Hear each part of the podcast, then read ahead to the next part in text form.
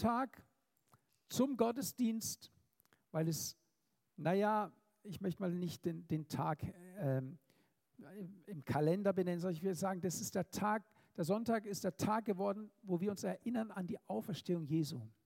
Wir feiern also Sonntagsgottesdienst, weil wir uns darauf beziehen, dass Jesus am dritten Tag auferstanden ist und dann gefeiert wird. Und wir feiern einen Gottesdienst und kommen hierher, weil Gott uns einlädt. Wir haben früher ein Lied gesungen und das hat mich immer berührt im Lobpreis. Das hieß, Gott lädt uns ein zu seinem Fest, lasst uns gehen und es allen sagen, die wir auf dem Wege sehen. Also wie wenn sich ein Strom von Menschen unterwegs in die Kirche begibt und den Leuten zuruft, komm doch ins Haus Gottes, Gott lädt uns ein. Und heute Morgen sind wir eingeladen, wir sind Gäste. Und ähm, Reinhard Bonke sagte in einer seiner Predigten, dass, äh, die, dass die Völker in Afrika, denen er gepredigt hat, er hat gesagt, die Menschen bringen auf den Altären, den Götzen, ihre Opfer. Und sie, sie legen da was hin auf einen Tisch oder auf einen Altar für ihren Gott und hoffen, dass dieser Gott ihnen Antwort geben wird. Aber dann erklärt Reinhard Bonke ihnen, dass er ihnen den Gott der Christen bringt. Und bei dem ist es umgekehrt. Da hat Gott einen Tisch vorbereitet und er lädt uns ein an seinen Tisch. Amen. Was sagt äh, der Psalm 23, du bereitest vor mir einen Tisch im Angesicht meiner Feinde. Du salbst mein Haupt mit Öl, mein Becher fließt über. So ist Gott. Das ist der Gott, an den wir glauben. Und ich glaube, dass Gott mehr hat für dich. Sag mal deinem Nachbarn, deiner Nachbarin heute Morgen, Gott hat mehr für dich. Das ist nämlich das Thema von heute Morgen. Gott hat mehr für dich. Und das wollen wir uns auch heute anschauen durch das Wort Gottes. Wir kommen auch sonntags zusammen, um das Wort zu hören. Es ist ganz wichtig, dass wir schauen, was sagt die Bibel. Die Bibel ist unsere Leitschnur. Sie führt uns durch unser Leben. Und ich möchte mit uns Folgendes lesen, Johannes 10, Vers 10. Darüber möchte ich heute Morgen predigen. Kann man sich gut merken, zweimal die 10. Johannes 10, Vers 10. Johannes 10 ist das Kapitel, wo Jesus sich als Hirte präsentiert, vorstellt, sagt, ich bin der gute Hirte, sagt, meine Schafe hören meine Stimme und ich hoffe und wünsche, dass du heute Morgen seine Stimme hörst oder dich vielleicht entscheidest, ein Schaf von Jesus zu werden. Hier heißt es in Johannes 10, Vers 10, der Dieb kommt nur, um zu stehlen und zu schlachten und zu verderben. Ich bin gekommen, damit sie Leben haben und es im Überfluss haben. Herr, ich danke dir für dein Wort, Heiliger Geist. Ich danke dir, dass du dieses Wort jetzt nimmst und dass du heute Morgen zu uns sprichst. Ja, wir brauchen dein Reden. Herr, gib mir gesalbte Lippen, dein Wort zu verkündigen. Gib uns gesalbte Ohren, dein Wort zu hören, dass wir erkennen, was dein Heiliger Geist heute Morgen spricht. Ich danke dir dafür von ganzem Herzen. Amen. Amen. Ich möchte euch eine kleine Geschichte erzählen weil es ja hier auch um den Teufel und um Gott geht. Er ist der, der, Teufel, der alles kaputt macht, aber Gott und Jesus, der kommt, der volles Leben gibt. Der Lehrer hat den Schülern eine Aufgabe gegeben und äh, es war nicht der Fritzchen, ja, sondern es war eine Schulklasse und da war die Aufgabe, sie sollten aufschreiben etwas über Gott und etwas über den Teufel.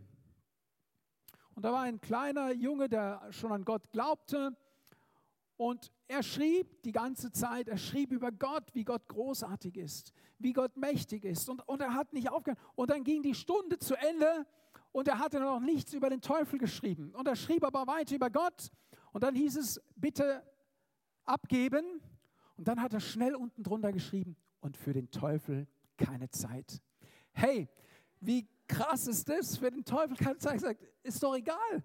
Ich habe einen Gott, der Wunder tut, der mächtig ist. Und den will ich proklamieren. Und so will ich auch heute Morgen nicht so sehr beim ersten Teil des Verses hängen bleiben, obwohl ich den als Einleitung nehmen möchte, dass Jesus sagt, der Dieb kommt nur, um zu stehlen, um zu rauben, um zu morden und zu verderben. Ja? Und Jesus, er sagt ein paar Verse vorher, wer die Diebe sind. Er sagt, dass die, die vor ihm da waren, die, die quasi vorgegeben hätten, im Auftrag Gottes zu handeln. Er stellt auch die, die damalige religiöse Welt bloß und sagt, sie haben euch zwar erzählt, dass sie von mir kommen oder von Gott kommen, aber sie kamen nicht von mir, das waren Diebe, das waren Räuber, sie haben euch eigentlich beraubt. Und am Ende des Kapitels benennt er sie auch und sagt zu den Pharisäern und Schriftgelehrten, ihr seid eben nicht meine Schafe, ihr erkennt meine Stimme nicht, ihr wollt sie auch nicht erkennen. Aber hinter diesen Menschen steckt ja äh, jemand anderes, der Dieb, der Räuber, der Feind deiner Seele, deines Lebens ist der Teufel. Und er ist genauso real wie Gott, er ist genauso real wie Jesus. Und er hat nur ein Interesse, es dich kaputt zu machen. Der Teufel hat, der Teufel ist nicht lieb. Und der Teufel ist auch nicht süß. Und ja, es ist ja tragisch, gerade jetzt erleben wir ja die Karnevalszeit, wo die Menschen ja damit spielen, wo sie das ins Lächerliche ziehen und viele wissen nicht, wie sehr sie da auch dem Teufel eine Tür öffnen, indem sie Karneval feiern und äh, böse Geister die Tür aufmachen, weil sie die Wahrheit nicht kennen, weil sie sich, weil manche darüber lachen. Ich hatte, ich kann mich erinnern, in der ersten Klasse gab es den Leseteufel. Wir bekamen ein Schreibheft und es war so der Leseteufel, der war da auch abgebildet mit so einem großen Schwanz und man bekommt es so als Witzfigur in die Wiege gelegt und, und der Teufel wird belächelt. Und der freut sich natürlich, weil wenn man den Gegner nicht ernst nimmt, er aber ein ernstzunehmender Gegner ist, dann ist es gefährlich.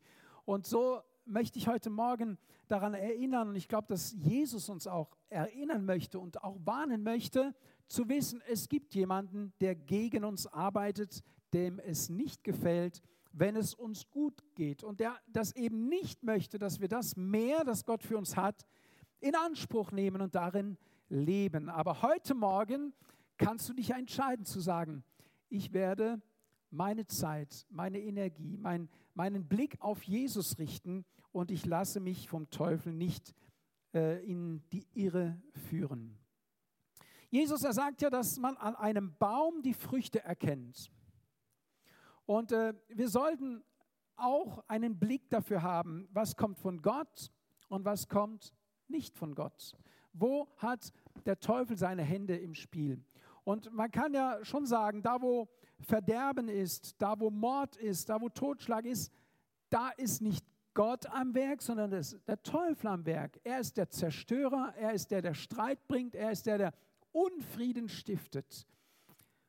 Nicht immer erkennt man das sofort, aber wir wissen ja, eine Frucht wächst. Sie braucht Zeit. Etwas wird gepflanzt, auch das Böse wird gepflanzt. Und manchmal scheint es so, als würde es vielleicht doch gut sein. Aber über die Distanz stellt man dann fest, da ist doch was faul an dieser Sache. Das ist nicht ganz richtig. Und ich glaube, je je mehr wir Gottes Wort in uns haben, je mehr Jesus in uns lebt, je eher erkennen wir, wenn uns der Teufel an der Nase rumführen will. Je mehr werden wir dafür sensibel. Und äh, wir trainieren das ja im Gottesdienst, trainierst du in der Gegenwart Gottes zu sein. Wenn du zu Hause betest, Gottes Wort liest, bist du in der Gegenwart Gottes und dann spürst du, wenn das, was an dich herankommt, von Gott oder nicht von Gott ist. Du merkst es.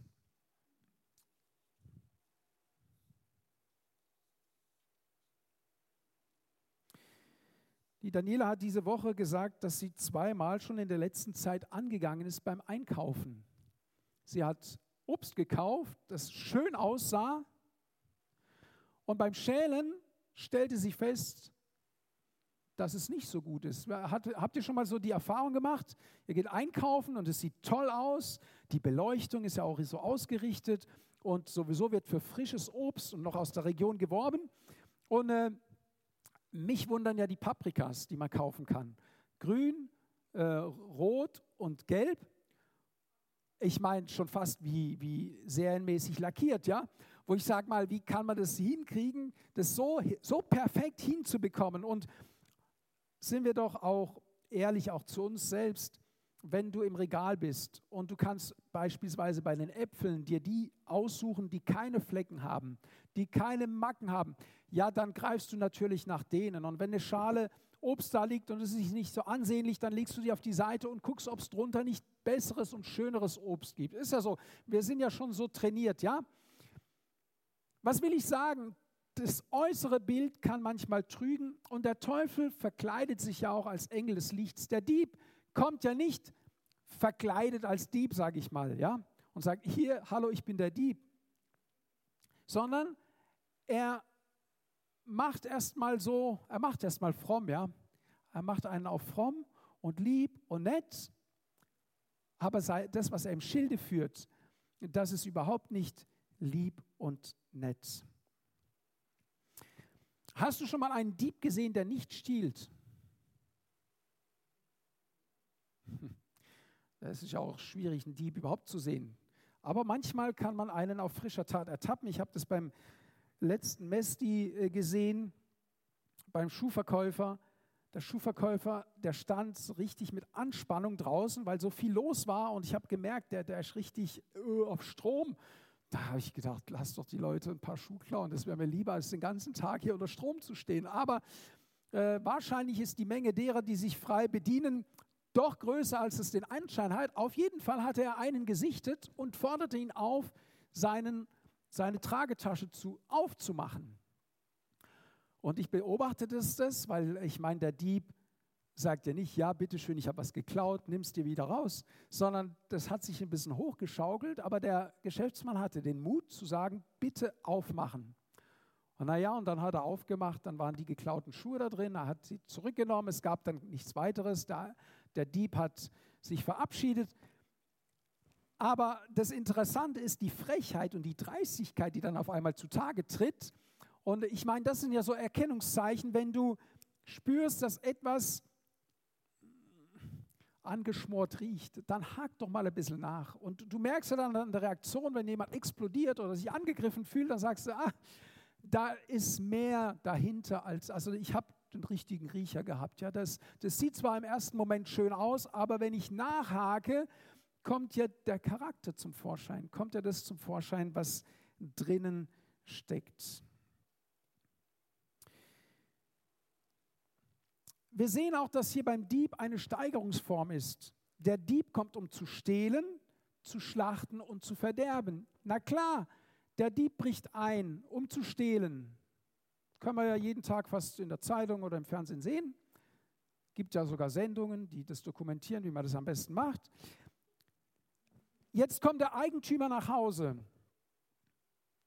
Aber der Dieb will ja nicht, dass der Eigentümer, der ja dann auch Zeuge ist, ihn verpfeift. Also bringt er ihn um. Jetzt hat er ihn umgebracht, aber das will er ja auch nicht, dass man das sieht. Also zündet er das Haus an. Dann ist aus einem Dieb ein Mörder und ein Verderber geworden. Das, was die Bibel hier sagt, es, gibt, es steigert sich herein. Und ähm, das zeigt auch, und dann wird man ja wahrscheinlich wegen Totschlags verurteilt, weil er hatte ja nicht die Absicht zu morden. Er, hatte, er wollte ja nur was klauen. Und unglücklicherweise ist in dem Moment jemand gekommen, das hat er nicht einkalkuliert, aber der Hausbesitzer hätte ja auch eine halbe Stunde später kommen können. Also trifft ihn ja auch ein bisschen die Schuld, weil der wollte ja nicht töten. Meine Tante wurde mal aufs Revier gerufen, weil ihr das Auto aufgebrochen wurde. Und in Frankreich ist es ja nicht so, dass, also wenn es keine Toten gibt, in Anführungszeichen interessiert es keinen. Unfall, klärt es unter euch. Wenn du die Polizei rufst, kriegst du noch einen Anpfiff. Ja? Also nur wenn es Tote, Verletzte, dann okay.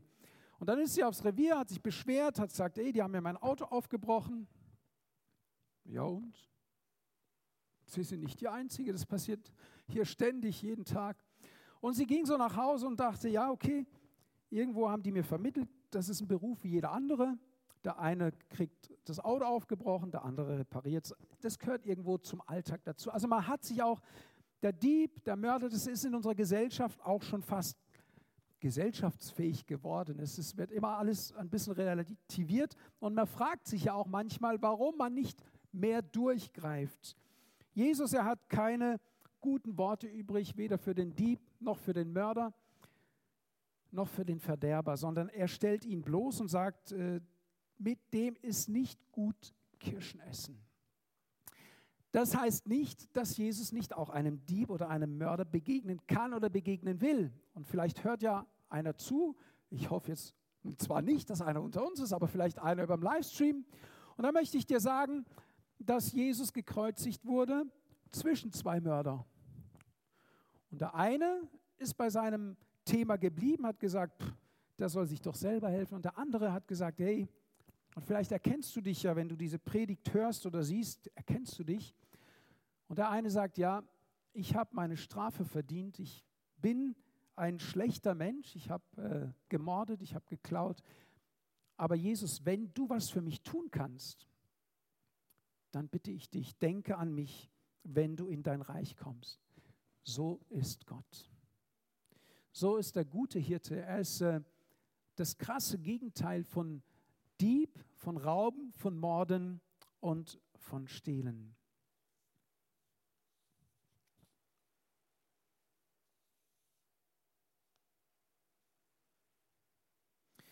Der Teufel, der Dieb, erbringt dir den sicheren Tod, auch den ewigen Tod. Jesus sagt, ist, er ist gekommen, damit du Leben hast, und zwar im Überfluss. Ich weiß nicht, ob euch aufgefallen ist, was ich für ein Bild gewählt habe, um das zu illustrieren.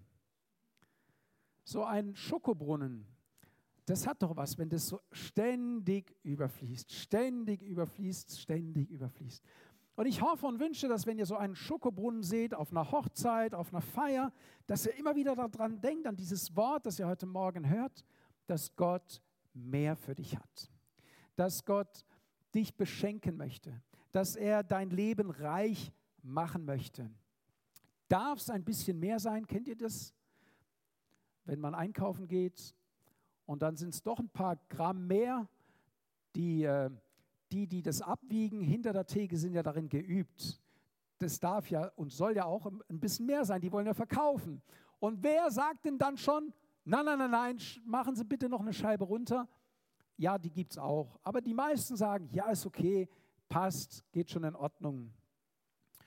Oder es gab so eine Werbung, wo es hieß, wer kann dazu schon Nein sagen? Ja, kennt ihr die Werbung noch? Ich glaube, das war das Mon Chéri. Wer kann dazu schon Nein sagen? Jesus sagt, ich bin gekommen, damit ihr Leben habt. Wer kann dazu schon Nein sagen? Und es im Überfluss habt. Wer will das nicht? Und wenn Jesus mit Ich bin einen Satz begann, dann ist bei den Juden in den Ohren was hochgekommen. Und zwar was? Jesus sagt hier in unserem Bibeltext, ich bin der gute Hirte, er sagt, ich bin die Tür und er sagt, ich bin gekommen. Und dieses Ich bin ist den Juden so im Ohr, weil wie hat Gott sich dem Mose vorgestellt, als er sich überhaupt mal dem Menschen vorgestellt hat? Er sagt, ich bin. Was soll ich dem Pharao sagen? Sagt dem Pharao, ich bin. Ich bin, der ich sein werde oder ich bin, der ich bin. Ja, schon ein komischer Auftrag zum Bundeskanzler zu gehen und zu sagen, ich habe ein Wort von Gott für Sie, lieber Herr Bundeskanzler, der ich bin, schickt mich zu Ihnen. Versucht dir das mal bildlich vorzustellen. Aber wenn du dem Ich bin begegnet bist, dann hast du einen Stand. Dann weißt du, dass du in eine Autorität kommst, die über dem Pharao, ja über dem Regierenden steht. Und du kannst sagen, was er dir aufgetragen hat. Ich bin heißt, ich wende mich dir zu. Und schaut mal, der Antoine hat doch eine wunderbare Vorlage gegeben für diese Predigt. Von acht Milliarden ruft einer zu ihm und Gott antwortet ihm. Wie wunderbar ist das? Gott redet zu ihm und er versteht und Gott nimmt sich seiner an. Ich möchte dir heute Morgen sagen, Gott nimmt sich deiner an. Gott sieht dich. Das ist der Jahresvers, die Jahreslosung. Gott ist ein Gott, der dich sieht. Sag mal das deinem Nachbarn, deiner Nachbarin.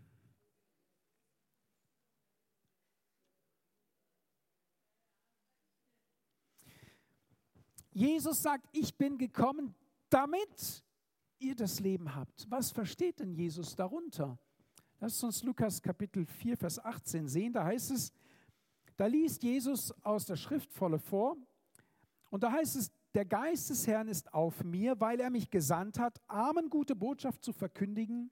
Er hat mich gesandt, Gefangenen Befreiung auszurufen und Blinden, dass sie wieder sehen, Zerschlagene in Freiheit hinzusenden, auszurufen ein angenehmes Jahr des Herrn. Darunter versteht Jesus ein Leben in Fülle. Darunter versteht Jesus ein Leben, dass es wert ist, gelebt zu werden, ein Leben in Freiheit. Du sollst frei sein, du sollst mit Freude erfüllt sein, du sollst, du sollst wissen, wer du in Jesus Christus bist. Amen. Du sollst nicht geknechtet sein, sondern du sollst frei sein. Jesus hat am Kreuz dafür bezahlt, dass du frei bist. Jesus hat am Kreuz dafür bezahlt, dass du gesund bist. Und du darfst zu ihm kommen und das abholen und sagen, Gott, ich brauche das, ich will das, ich wünsche mir das. Wir haben diese Woche ein tolles Erlebnis gehabt beim Friedensgebet. Es kam jemand zu Besuch aus der Normandie. Das ist ja nicht die Tür nebenan. Und sie war diese Woche in Kehl und wurde dann eingeladen zum Friedensgebet. Und natürlich könnt ihr euch vorstellen, wenn ich das Wort Normandie höre, dann bin ich hellwach, weil ja meine Eltern aus der Normandie kommen und äh, da auch eine Liebe zu dieser Region einfach da ist und man sich auch gleich verbunden fühlt, wenn man jemanden findet von dort, ja. Und äh, da war ein Anliegen auf dem Herzen dieser Frau und äh, schlussendlich ist sie hier in Behandlung. Und dann hatte ich den Impuls vom Heiligen Geist, frag doch, ob sie nicht Gebet wünscht. Und sie war so offen und so, sie hat regelrecht Durst gehabt nach Gebet. Und wir durften in der Kirche für sie beten. Ihr wisst ja, ich bin so begeistert, dass wir mitten in der Stadt beten und für Heilung für sie beten. Und ich glaube, dass Gott sie heilen wird. Ich habe so eine tiefe Gewissheit. Ich habe es noch nicht gesehen, aber ich proklamiere es weil ich glaube, dass Jesus heilen möchte, weil ich glaube, dass mit dem Evangelium auch einhergeht, dass Gott Zeichen und Wunder tut. Amen. Sie kam aus oder kommt aus dem Katholizismus und ich habe ihr ganz dringend erklärt, nicht zur Maria zu beten, weil die Maria für sie nichts tun kann, sondern zu Jesus zu beten. Dann sagt sie zu mir, nein, nein, ich bete zu Jesus, ich bete Maria nicht an, ich bete Jesus an. Und dann sage ich, das ist wunderbar, tun Sie das weiter, wir beten und Gott kann und Gott will. Gott hat mehr. Gott hat mehr. Wir müssen es auch anzapfen und sagen, ja, ich nehme das mehr, das Gott für mich hat. Ich möchte mit uns zu einem Text aus Jesaja Kapitel 42 gehen. Jesaja Kapitel 42 und ich möchte euch ermutigen, bringt eure Bibeln mit in den Gottesdienst in äh, Form auf dem Handy oder aber auch in echter Form. Ich präferiere die Papierform, weil dann ist man nicht abgelenkt durch irgendwelche SMS oder Nachrichten, die kommen. Gehen wir zum 42. Kapitel des Jesaja und ich lese uns dort etwas vor. Ab, ab Vers 3 lese ich bis Vers 10. Das geknickte Rohr wird er nicht zerbrechen und den glimmenden Docht wird er nicht auslöschen. Wer fühlt sich wie ein geknicktes Rohr oder vielleicht wie ein glimmender Docht. Vielleicht bist du kraftlos, vielleicht bist du so umgeknickt durch die Schwierigkeiten des Lebens oder des Alltags. Gott spricht heute Morgen zu dir. Und Jesus, er ist gekommen, um dir Leben und die Fülle zu geben. Und hier spricht auch die Bibel von ihm, dass er nicht hingeht und Tabula rasa macht, sondern er sieht den glimmenden Docht, er sieht das geknickte Rohr und er wird es nicht vollends kaputt machen, sondern er wird dich aufrichten. Ich sage dir zu heute Morgen im Namen Jesu, dass du aufgerichtet wirst durch die Kraft Gottes, die wirkt. In Treue bringt er das Recht hinaus. Er wird nicht verzagen noch zusammenbrechen, bis er das Recht auf Erden aufgerichtet hat. Und die Inseln warten auf seine Weisungen. Die Bibel sagt uns hierzu, dass Gott handeln wird, dass Jesus der regiert, handeln wird und dass die Inseln, dass die Welt, dass die Erde darauf wartet, dass er endlich, schlussendlich zum Ziel kommt, Recht spricht und zwar nicht nur für die Zeit, sondern auch für die Ewigkeit. Unsere Welt wird im Moment so durchgeschüttelt, aber die Bibel sagt, es kommt so, aber es gibt eine Hoffnung, es gibt ein Leben, das, das mehr ist als das, was wir hier auf dieser Erde leben und darauf will uns die Bibel auch vorbereiten. Und die Inseln warten auf seine Weisung. So spricht Gott, der Herr, der die Himmel schuf und sie ausspannte, der die Erde ausbreitete und was ihr entsprost, der dem Volk auf ihr den Atem gab und den Lebenshauch denen, die auf ihr gehen. Ich, der Herr, ich habe dich in Gerechtigkeit gerufen und ergreife dich bei der Hand. Gott ergreift dich heute Morgen bei der Hand, egal wo du gerade stehst, wie es dir gerade geht. Gott ergreift dich und er will dich in das Leben und in den Überfluss hineinführen.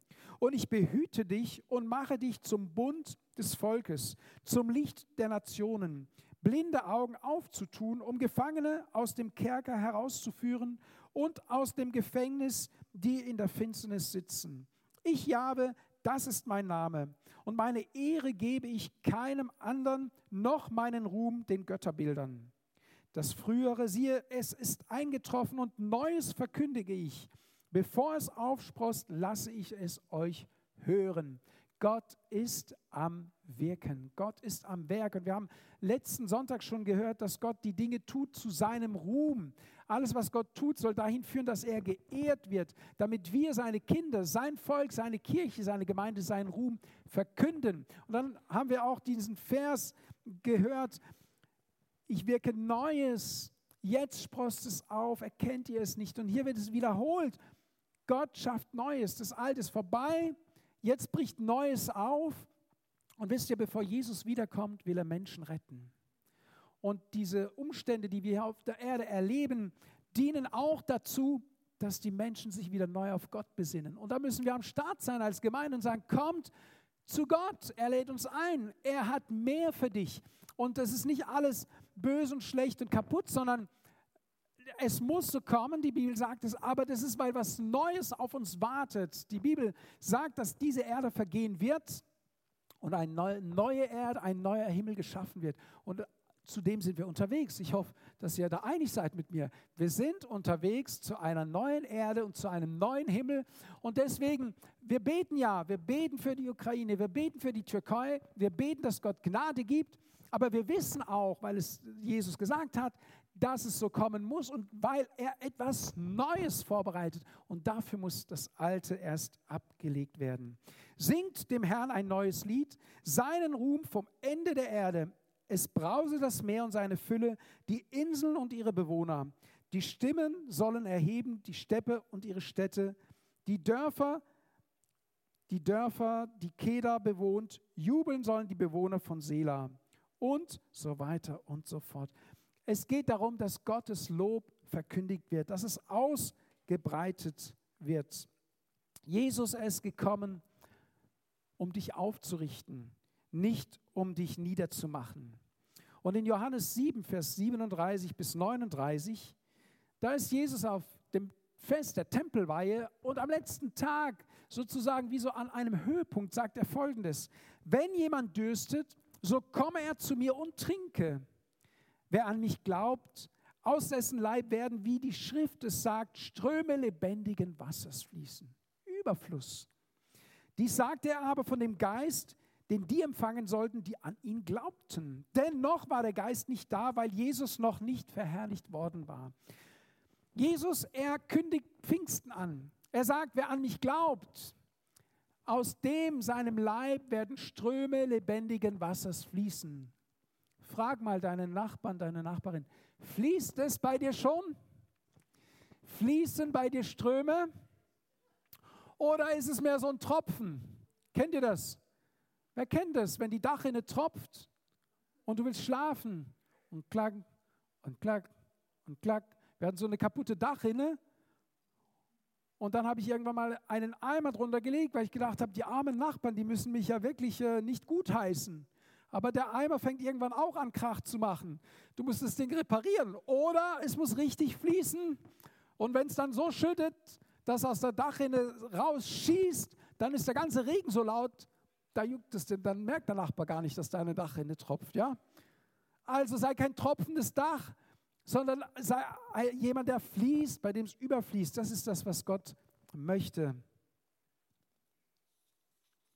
In Jesaja 58 ist da die Parallelstelle zu den Strömen lebendigen Wassers, die fließen sollen. Da heißt es, Vers 11 und 12 in Jesaja 58, und beständig wird der Herr dich leiten, und er wird deine Seele sättigen an Orten der Dürre und deine Gebeine stärken. Hell, äh, Gerda, gell? Gebeine stärken, das tut doch gut, oder? Also Gott hat was für deinen Geist, für deine Seele und für deinen Leib. Und Antoine, danke für dein Zeugnis. Ich durfte ihn ja aus nächster Nähe begleiten und er war ja am 15. Dezember im Krankenhaus zu dieser schweren Operation und war am 24. an Heiligabend im Gottesdienst und hat Gott gelobt. Und äh, als wir dann äh, mit dem Arzt gesprochen haben, hat er gesagt, es gibt viele Patienten, die weitaus jünger sind, wie er. Der Antoine ist ja schon sehr jung, aber es gibt noch jüngere. Und äh, die das mit viel, viel schwier die viel mehr Schwierigkeiten haben. Und ja, wir haben auch den Ärzten bekannt, wir beten, wir glauben an einen Gott, der Wunder tut. Amen. Nein, das habe ich jetzt euch nicht abgenommen. Nochmal. Wir glauben an einen Gott, der Wunder tut. Amen. Ja, jetzt glaube ich es euch. Dann wirst du sein, wenn Gott dich so gestärkt hat, wie ein bewässerter Garten und wie ein Wasserquell, dessen Wasser nicht versiegen. Wer möchte sein wie ein bewässerter Garten? Wer möchte sein, dass, dass man da reingeht und es duftet und es blüht alles und es hängt keine, kein Kopf von der Blume so runter, weil alles richtig getränkt ist und die Fülle Gottes spürbar ist und du geben kannst. Du sollst ja nicht gefüllt sein, um dich dann in deinen Sessel zu setzen und sagen, ach, Gott ist so gut. Ach, ist Gott gut. Er hat mir alles gegeben. Danke, Herr, dass du mir so viel gibst. Du gibst, damit du es weitergibst. Es, ist, es soll durch dich durchfließen. Wisst ihr, wie so abgestandenes Wasser schmeckt? Wisst ihr, wie so eine, eine Cola, die zwei Tage steht, wie die schmeckt? Willst du so schmecken? Hey, ich will wie eine Cola, die man frisch aus dem Kühlschrank zieht, schmecken. Prickelnd und Lust machen und sagen, ey, es gibt mehr, als was wir sehen oder auch als was wir haben. Streck dich danach aus. Dann heißt es weiter, und die von dir kommen, werden die uralten Trümmerstätten aufbauen, die Grundmauern vergangener Generationen wirst du aufrichten und du wirst genannt werden Vermaurer von Breschen, Wiederhersteller von Straßen zum Wohnen. Gott will dich Gott will uns als Gemeinde, Gott will uns in der Region, wir sind ja dabei, uns auch regional zu vernetzen. Er will uns gebrauchen, dass wir die uralten Trümmerstätten, was heißt es? Back to the roots, ja? Den Glauben, den christlichen Glauben in unserem Land wieder auszubuddeln zu sehen, wer hat hier gewirkt vor Jahren, vor Jahrzehnten, vor Jahrhunderten. Das Land der Reformation zu sagen, wir wollen da wieder anknüpfen, da gibt es einen lebendigen Gott, der sich für uns interessiert. Und zwar, wir haben heute Morgen gehört, für jeden Einzelnen. Und dem dienen wir. Und in unserer Mitte geschehen Zeichen und Wunder, weil Gott gegenwärtig ist. Amen. Es geschehen Zeichen und Wunder. Es trauen sich nur viele, es nicht zu sagen, aber ich kann es euch sagen, es geschehen Zeichen und Wunder und sie werden mehr. Ich erkenne das, ich spüre das und ich rechne damit und ich mache euch Mut, wenn ihr ein Zeugnis habt, gebt es weiter. Es baut den Glauben auf, es fördert den Glauben und es multipliziert die Wunder. Weil jemand sagt, ha, wenn, der das, wenn Gott es bei Antoine gemacht hat, warum soll er es nicht bei mir machen? Und dann fangen wir an, unseren Glauben auch zu aktivieren. Und die Bibel sagt ja, dass wir auch schriftgemäß leben und glauben sollen. Hier diese Verheißung, ich, ich gebe euch das als Hausaufgabe mit, lest Jesaja 58. Weil diese Ströme lebendigen Wassers haben damit zu tun, dass diese Menschen gelernt haben, für Gott und Gott hingegeben zu leben. Gott ist nicht, ist nicht so, dass er seine Gießkanne einfach austeilt und sagt, naja, wird schon irgendjemand treffen, sondern Gott sucht Menschen, die sich nach ihm ausstrecken, die in seinem Sinne leben wollen. Wir haben uns mit dem Abendmahl committed zu sagen, Jesus, ich will so leben, wie du es sagst. Ich will dein Schaf sein, ich will gehorsam sein, ich will dir folgen und mach mich zu einem brauchbaren, zu einem dienstbaren Werkzeug. Jetzt haben wir das ja, die Texte, die wir jetzt geschaut haben, mit Überfluss sind ja aus dem Alten Testament. Auch Jesus zitiert ja im Neuen Testament eine Stelle aus dem Alten Testament wir brauchen doch was Frisches, was Neues, ja? Und deswegen habe ich uns auch abschließend eine Stelle aus dem Neuen Testament und sie soll uns auch überleiten zu einer Zeit des Antwortens auf Gott. Ich möchte dich ermutigen, durch diese Predigt auch Gott eine Antwort zu geben. Vielleicht, was du von ihm erwartest, was du dir wünschst, wo du was brauchst, auch zu sagen, das Gott zu sagen.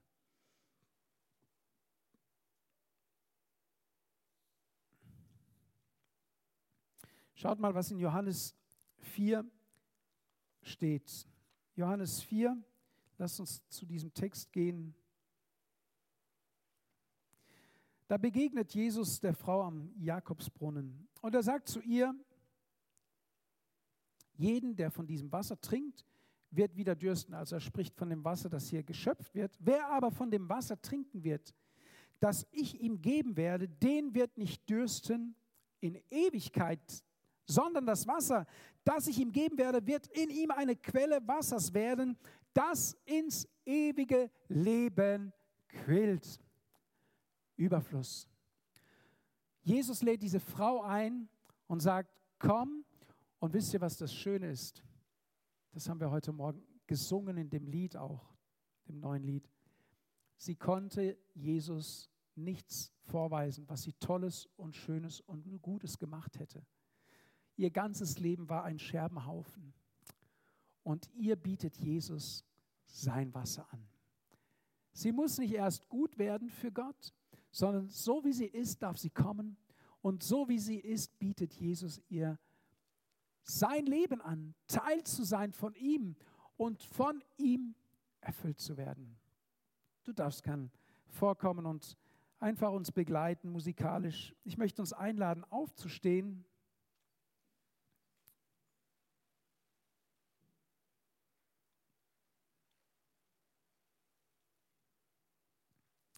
Ich bin gekommen, damit sie Leben haben und es im Überfluss haben, sagt Jesus. Und ich möchte dir sagen, gib dich nicht mit weniger zufrieden. Löse dich von dem Dieb, der nur schlachtet und verdirbt, und lauf über zu Jesus, dem Retter, dem guten Hirten, der sein Leben lässt für die Schafe.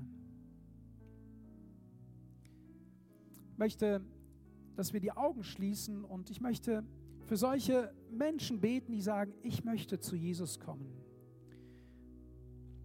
Ich äh, bin noch nicht eins seiner Schafe. Ich spüre durch diese Predigt, dass, dass Gott zu mir spricht, aber ich bin da noch nicht bei Jesus.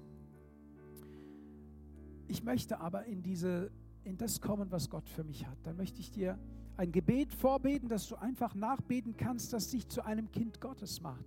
Denn die Bibel sagt, wer Jesus Christus in seinem Herzen an ihn glaubt und mit seinem Mund bekennt, der wird gerettet werden.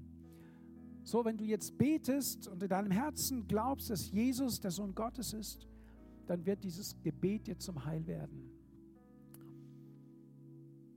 Ich bete uns vor, lieber Herr Jesus, ich komme jetzt zu dir. Ich habe dein Wort gehört.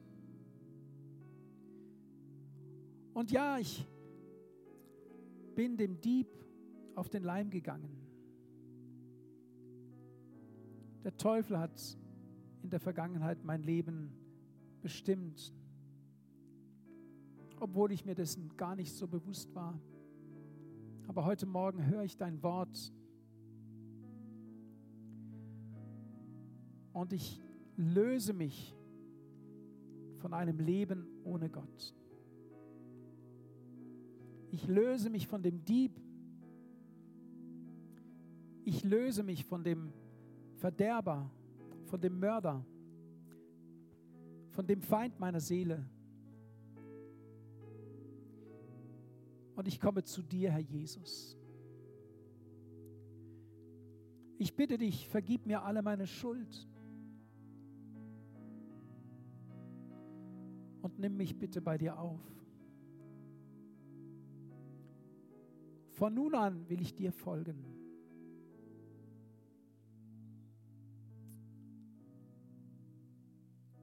Amen. Und ich möchte die einladen, die sagen, ich will mehr, einen Schritt zu tun. Komm aus den Reihen, komm nach vorne. Lass uns uns hier vorne versammeln als ein Zeichen. Ich will mehr. Ich will von dem, was Gott für mich hat, nehmen. Und ja, wir werden noch ein Lobpreislied dazu singen, das dir helfen soll, dich vielleicht auch zu öffnen oder zu empfangen. Ich schaue gerade, ähm, welches wir nehmen hier. Susha.